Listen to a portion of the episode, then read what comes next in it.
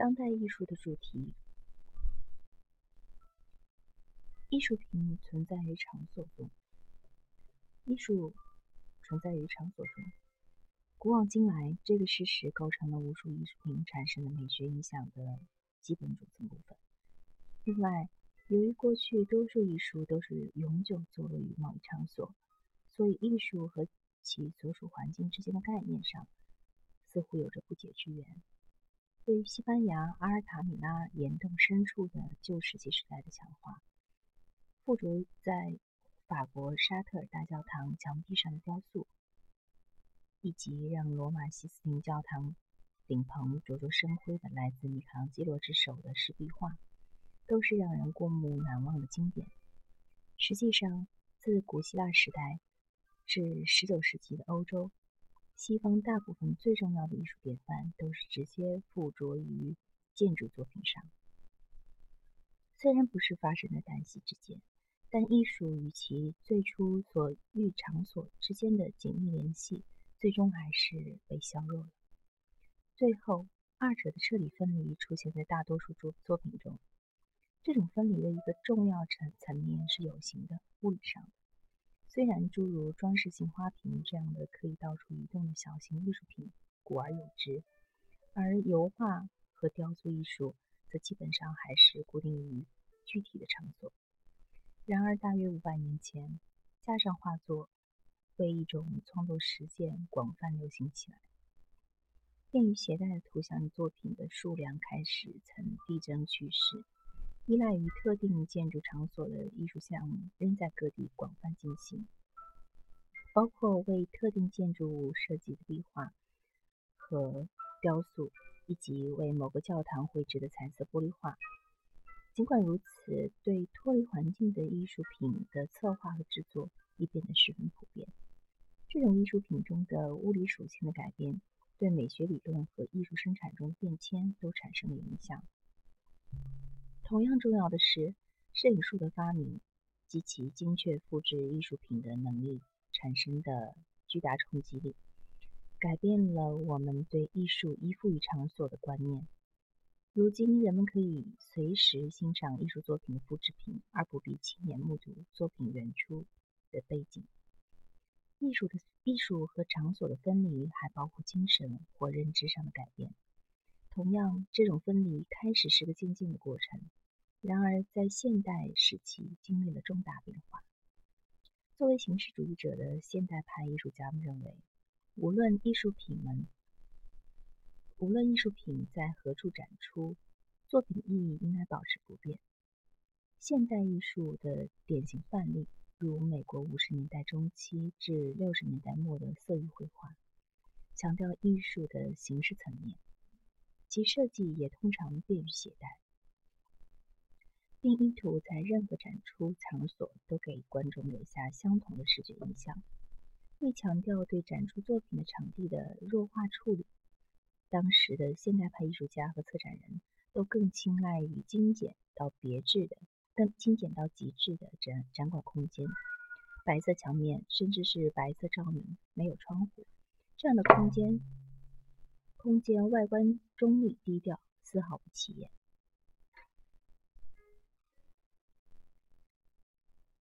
形式主义对具有稳定意义的自主艺术品的信念并未持续多久。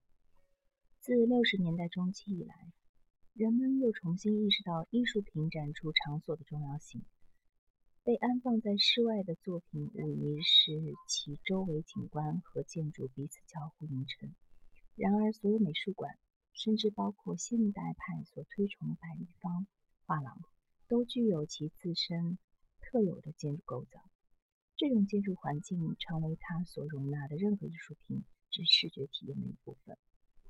到了八十年代，后现代主义者、女性主义者和多元文化主义者都一致认为，艺术品的欣赏或理解绝不能独立于其展出环境之外，艺术品也不能完全脱离其原初环境的文化内涵。在承认观赏环境对作品意义有影响的同时，一大批当代艺术家还创作了场特定场域的艺术作品。场域艺术品中，作品的意义和形式从其特定的展出场地那里获取。例如，2002年惠特尼双双年展上，洛克希潘用闪闪发光的铝板制作出一件一比一大小的树形雕塑。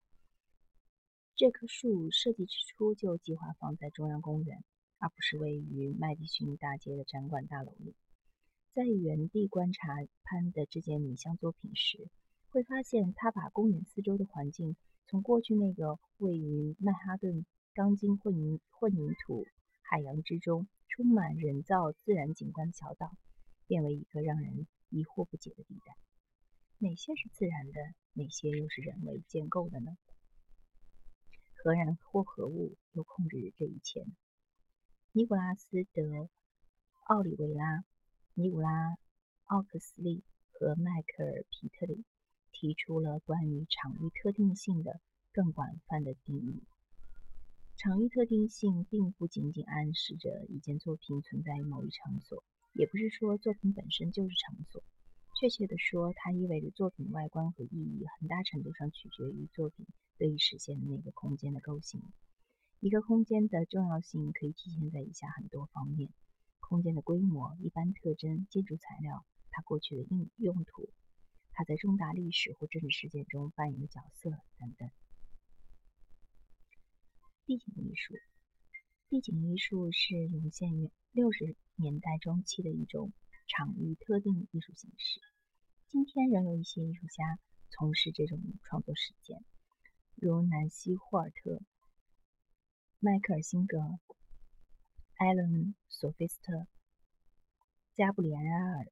奥罗佐科、大卫·纳什和梅格·韦布斯特。地景艺术家在大自然中创作。以自然风景的方方面面作为其艺术材料，艺术品的制作可能直接取材于周围环境的有机材料，比如英国艺术家安迪·高尔斯华华斯，他在把室外拾得的石头、花草和树叶在原地摆成特殊图案。另外，加工材料也常被塑形并放置在特定场所。就像克里斯多和珍妮·克劳德夫妇的公共艺术项目一样，比如在环岛群环绕群岛中，佛罗里达州比斯坎湾数座小岛被两位艺术家用六百五十万平方英尺的亮粉色聚丙烯编织布暂时包裹起来。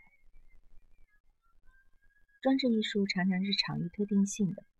作品的各种元素要作为一件单一的作品而被体验，而作为这种元素的集合体，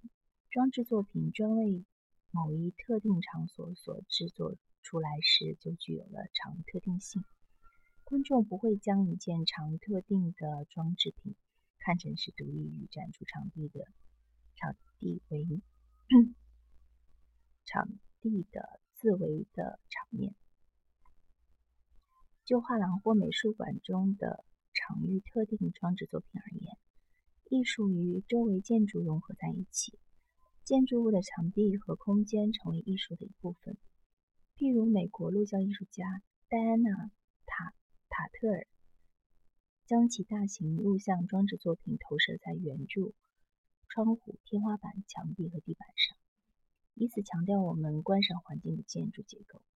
矛盾的是，通过把录像投射在建筑物上，塔特尔让建筑物在一定程度上丧失了其物质实体的存在。制作专门探讨场所主题的装置作品的当代艺术家还包括卡特尔、安·汉密尔顿、罗伯特·欧文、贝雷德·威尔逊、萨拉斯。茨、伊利亚和艾米莉亚·卡巴戈夫、丹尼埃尔·布伦和川浩镇。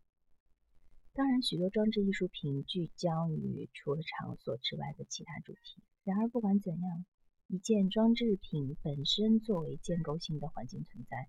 观众置身其中，并和作品发生联系。一件装饰作品强化了我们和世界上真实场所之间的接触和交流。它把一个整体环境转化为一件艺术品。装置作品提供了一种与情感和心智相关的身体经验，观众仿佛走进了舞台布景中，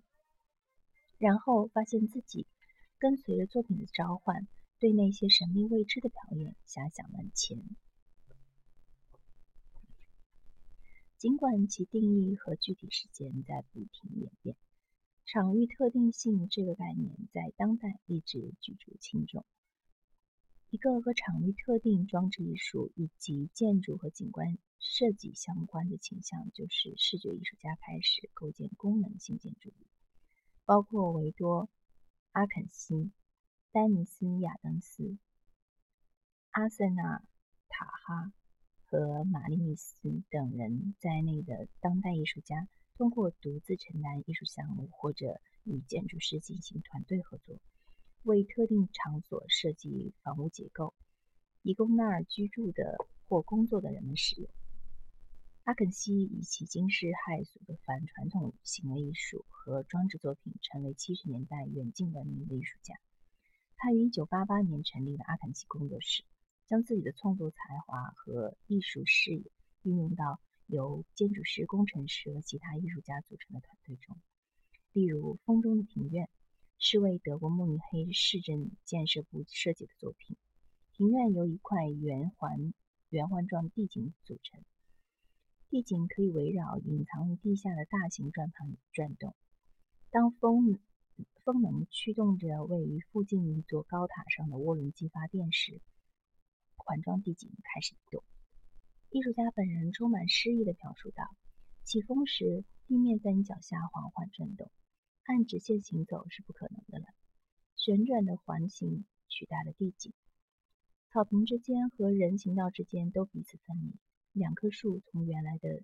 树丛中的位置上移开。